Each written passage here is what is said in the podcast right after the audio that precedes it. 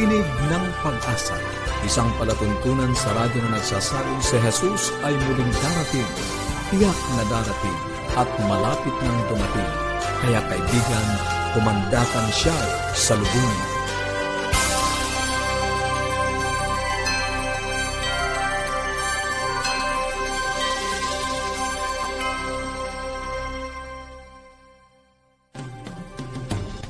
Maligaya at puno ng pag-asang pakikinig mga kaibigan. Kami po ang inyong lingkod dito sa Tinig ng Pag-asa, Pastor Ner Caranza. Maligaya at puno ng pag-asang pakikinig mga kaibigan. Ako naman po si Misty Bontile. Nag-aanyaya na samahan nyo kami sa 30 minutong talakayan tungkol sa ating kalusugan, pagpapanatiling matatag ng ating sambahayan, at higit sa lahat sa pagtuklas ng pag-asang nagmumula sa salita ng Diyos.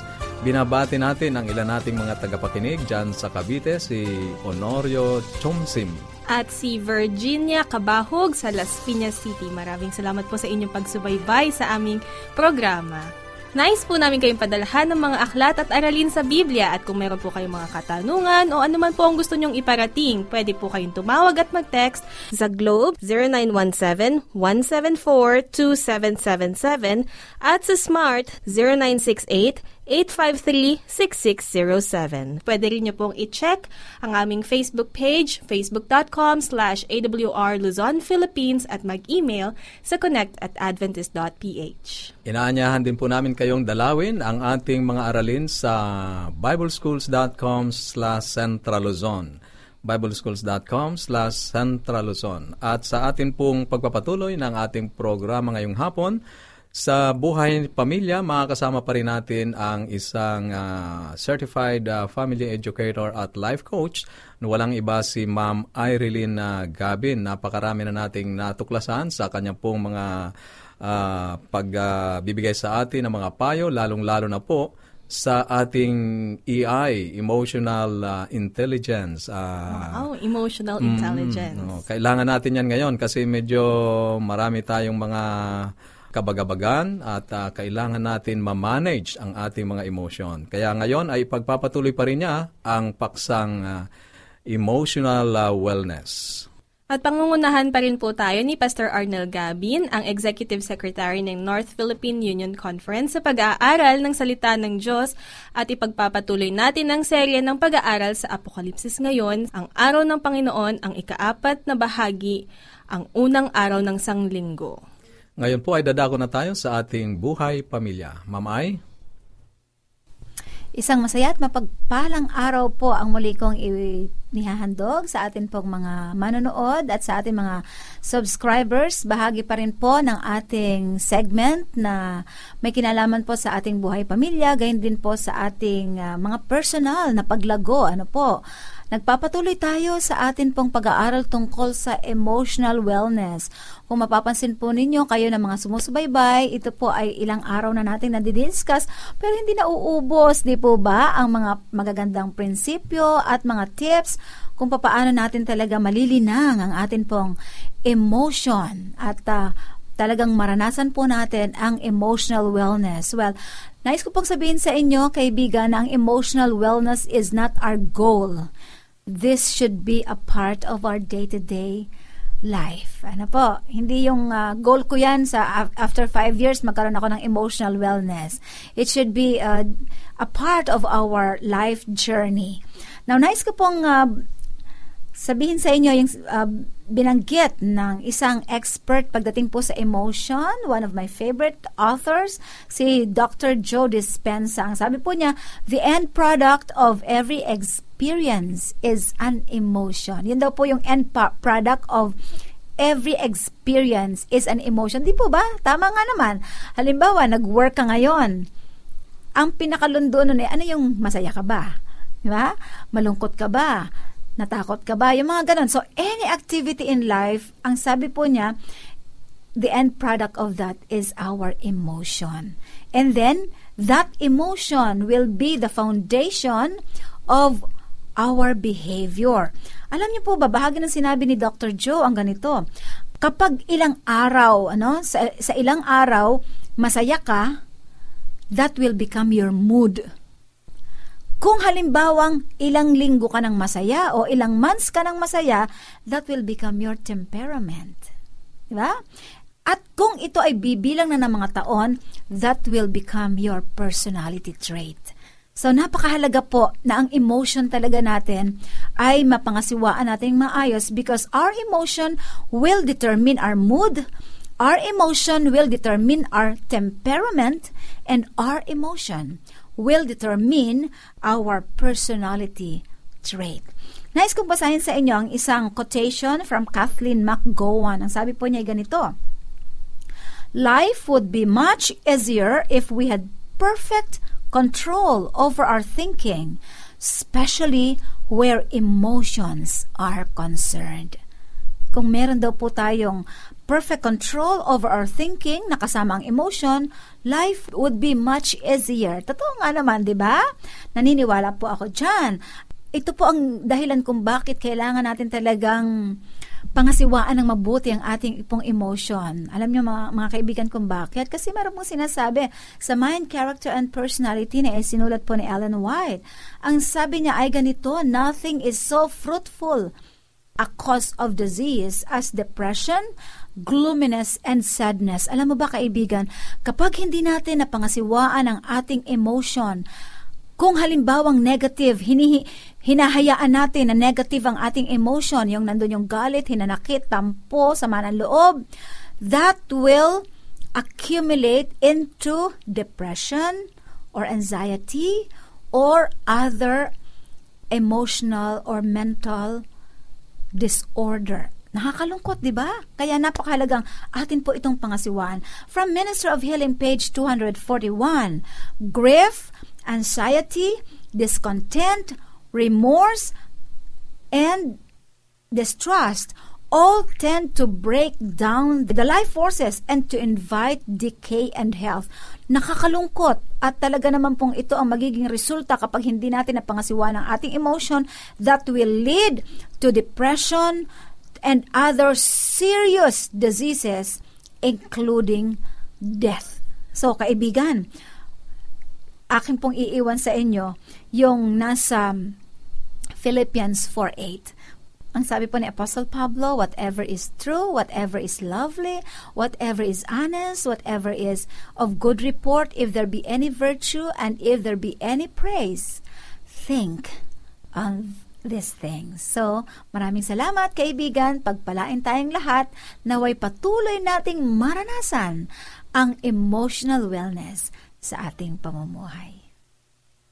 Maraming salamat po Ma'am Ai sa inyong pang pag-share sa ating topic na emotional wellness. Alam ko pong marami po kayong mga katanungan, kaya po pwede po kayong mag-text at mag at tumawag sa Globe 0917 1742777 at sa Smart 0968-853-6607. Pwede rin po kayo magpadala ng mga mensahe sa ating Facebook page, facebook.com slash awr Luzon, Philippines at email sa connect at adventist.ph.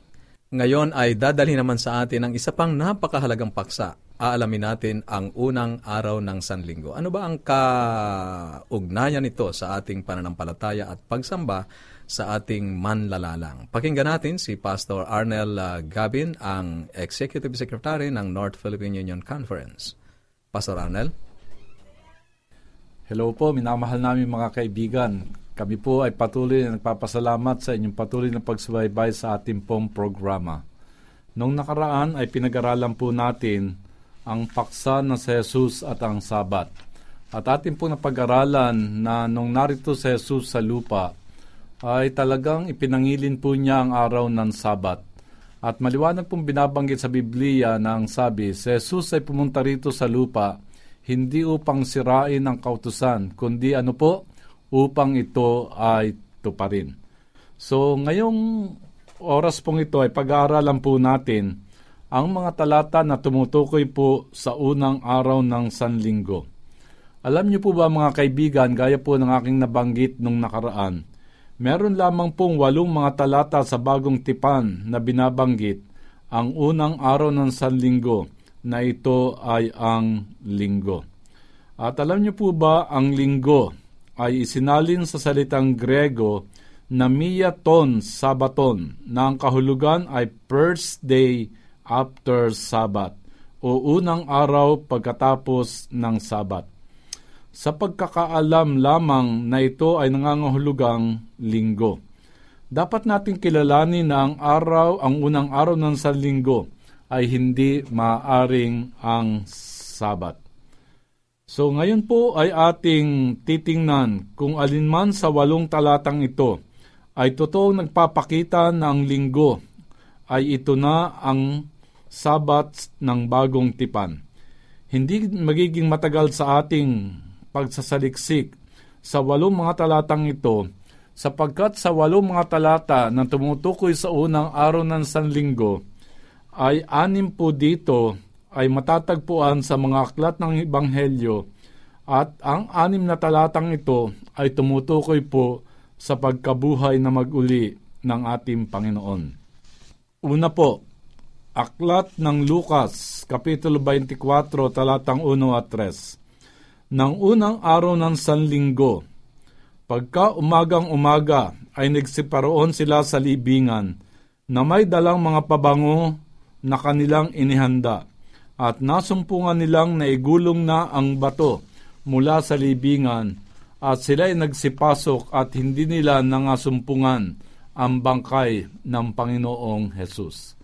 So ito po yung tala sa banal na kasulatan sa bagong tipan na nung unang araw ng Sanlinggo, ang mga kababaihan ay pumunta sa libingan upang dalawin ang ating Panginoon.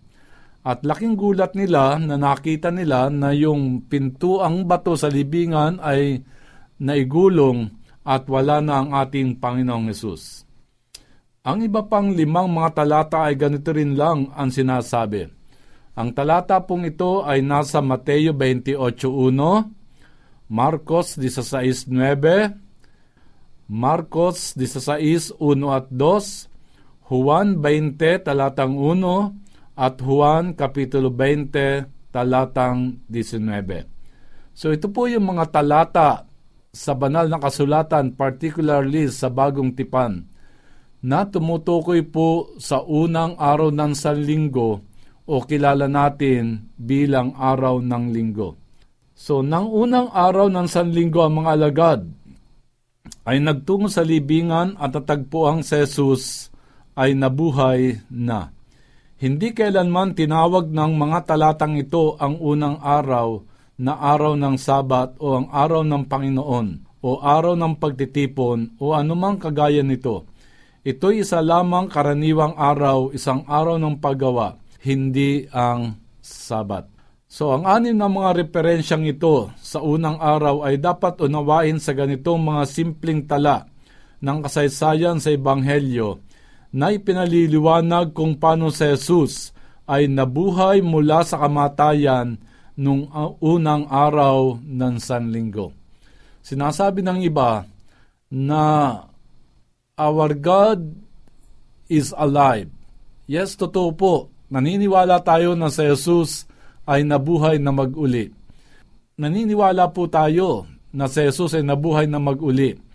At ito po ay sinasabi sa mga talata na akin pong binanggit. Kaya wala pong sinasabi tungkol sa unang mga araw na ito na ang unang araw ay banal, ito ay ipinangilin at dapat na ating gawing pagsamba. So meron pang dalawang ibang mga talata na binabanggit ang unang araw ng Sanlinggo at madalas na ginagamit upang suportahan ang pagsamba sa araw ng linggo. So atin pong basahin at pag-aralan yung dalawa pang talata sa banal na kasulatan na tumutukoy po sa unang araw ng Sanlinggo. Kaya maliwanag po mga kaibigan na yung anim na mga talata na akin pong binanggit lahat po ito ay tumutukoy sa pagkabuhay na maguli ng ating Panginoon. So atin pong tingnan ang ikapitong talata. Sa 1 Korinto, Kapitulo 16, dito po si Pablo ay nagsalita sa mga mananampalataya tungkol sa isang natatanging handog o ambagan na kanyang kukunin para sa mga banal sa Jerusalem. ang background po ay nagkaroon ng kagutom sa Jerusalem at nais ni Pablo na mangolekta ng handog o ambag para sa pangailangan ng mga mananampalatayang kristyano doon. Kaya siya ay nagpauna ng pasabi upang may handa ang mga ambag upang madala niya ang mga kaloob sa pagpunta niya. Sa 1 Korinto, Kapitulo 16, talatang 1 at 2, ganito po ang wika. Tuwing unang araw ng Sanlinggo, ang bawat isa sa inyo ay magbukod na magsimpan ayon sa kaniyang ikagiginhawa upang huwag nang gumawa ng mga ambagan sa pagparian ko. Kaya po ng aking nabanggit, nagkaroon po ng kagutom sa Jerusalem. At si Pablo ay nagpadala ng message sa mga mananampalataya sa Korinto na sila ay magbukod na ng kanilang mga tulong o donasyon para sa mga mananampalataya sa Jerusalem. So ang ilan po ay ikinakatwiran na sapagkat kanilang ipinaikot ang lalagyan ng handog sa simbahan, ang iglesia ay nagtitipon sa unang araw ng panahong iyon. Ngunit kung maingat na ating titingnan, wala ditong binabanggit na pagpapaikot ng lalagyan ng handog sa loob ng simbahan. Ang sinabi dito, ang bawat isa sa inyo ay magbukod ayon sa kanyang ikagiginhawa. Ang tinutukoy po dito ay ang pagbubukod ng pagkain at mga butil o trigo na dadalhin ni Pablo sa kanyang pagpunta sa Jerusalem.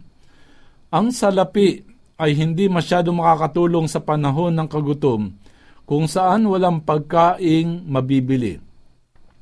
Kanilang gagawin ito sa kanilang mga tahanan, hindi sa isang sisidlan ng handog sa simbahan. Kaya sila ay hindi nagpupulong ng unang araw ng salinggo, kundi ang talang ito ay nagpapaliwanag ng kanilang paggawa sa kanilang mga bukid at wala itong kinalaman sa isang araw ng pagsamba. Hindi ito naghahayag ng anumang may kaugnayan sa kanilang pagtitipon sa isang pulong o pagpapaikot ng lalagyan ng handog. Kaya mga kaibigan, yan po ang isa pang talata na tumutukoy po sa unang araw ng Sanlinggo na kung saan si Pablo ay nagbigay ng advance uh, message na ang mga mananampalataya ay mag-ipunan ng trigo ng butil sa kanilang mga tahanan upang pagpunta niya ay ito ay ready na at madadala niya sa Jerusalem para itulong sa mga nagugutom na mga kapatid. Ngayon ay pumunta naman po tayo sa nag-iisa na lamang na talata sa bagong tipan na binabanggit ang unang araw ng Sanlinggo dito ay matatagpuan natin ang isang pagpupulong na isinasagawa sa unang araw ng Sanlinggo. May dalawang mahalagang tanong. Ang isang pagpupulong ba sa unang araw ng Sanlinggo ay nagpapaging banal sa araw? Kung matagpuan natin na ang mga alagad ay nagsas, nagsagawa ng isang pagpupulong sa unang araw ng Sanlinggo, ipinakikita ba nito na ipinangilin nila ito bilang sabat. Kung ang talatang ito ay tatawaging sabat o araw ng Panginoon, iyon ay iba na. Ngunit hindi ito sinabi. Simpleng sinabi lamang nito na sila ay nagkaroon ng pagpupulong sa araw na iyon at nagkaroon ng serbisyo. At sinasabi pa sa kasaysayan na nagputol-putol ng tinapay at nakinig sila ng sermon. Alalahanin po natin mga kaibigan na ang talatang ito ay totoong tumutukoy sa unang araw pagkatapos ng Sabat. Kaya ito ay imposible para sa unang araw na maging Sabat. Basahin po natin sa Aklat ng Mga Gawa, Kapitulo 20, talatang 7 at 8. Ganito po ang wika. Nang unang araw ng Sanlinggo, nang kami nangagkakapisan, upang pagputol-putulin ang tinapay. Si Pablo ay nangaral sa kanila na nag-aakalang umalis sa kinabukasan at tumagal ang kanilang pananalita hanggang sa hating gabi. Maraming mga ilaw sa silid sa itaas na pinagkakatipunan namin. Mga kaibigan, maliwanag ang tinutukoy niya dito na isang gabi ng pagpupulong at hindi isang linggo ng umaga ng pagsamba.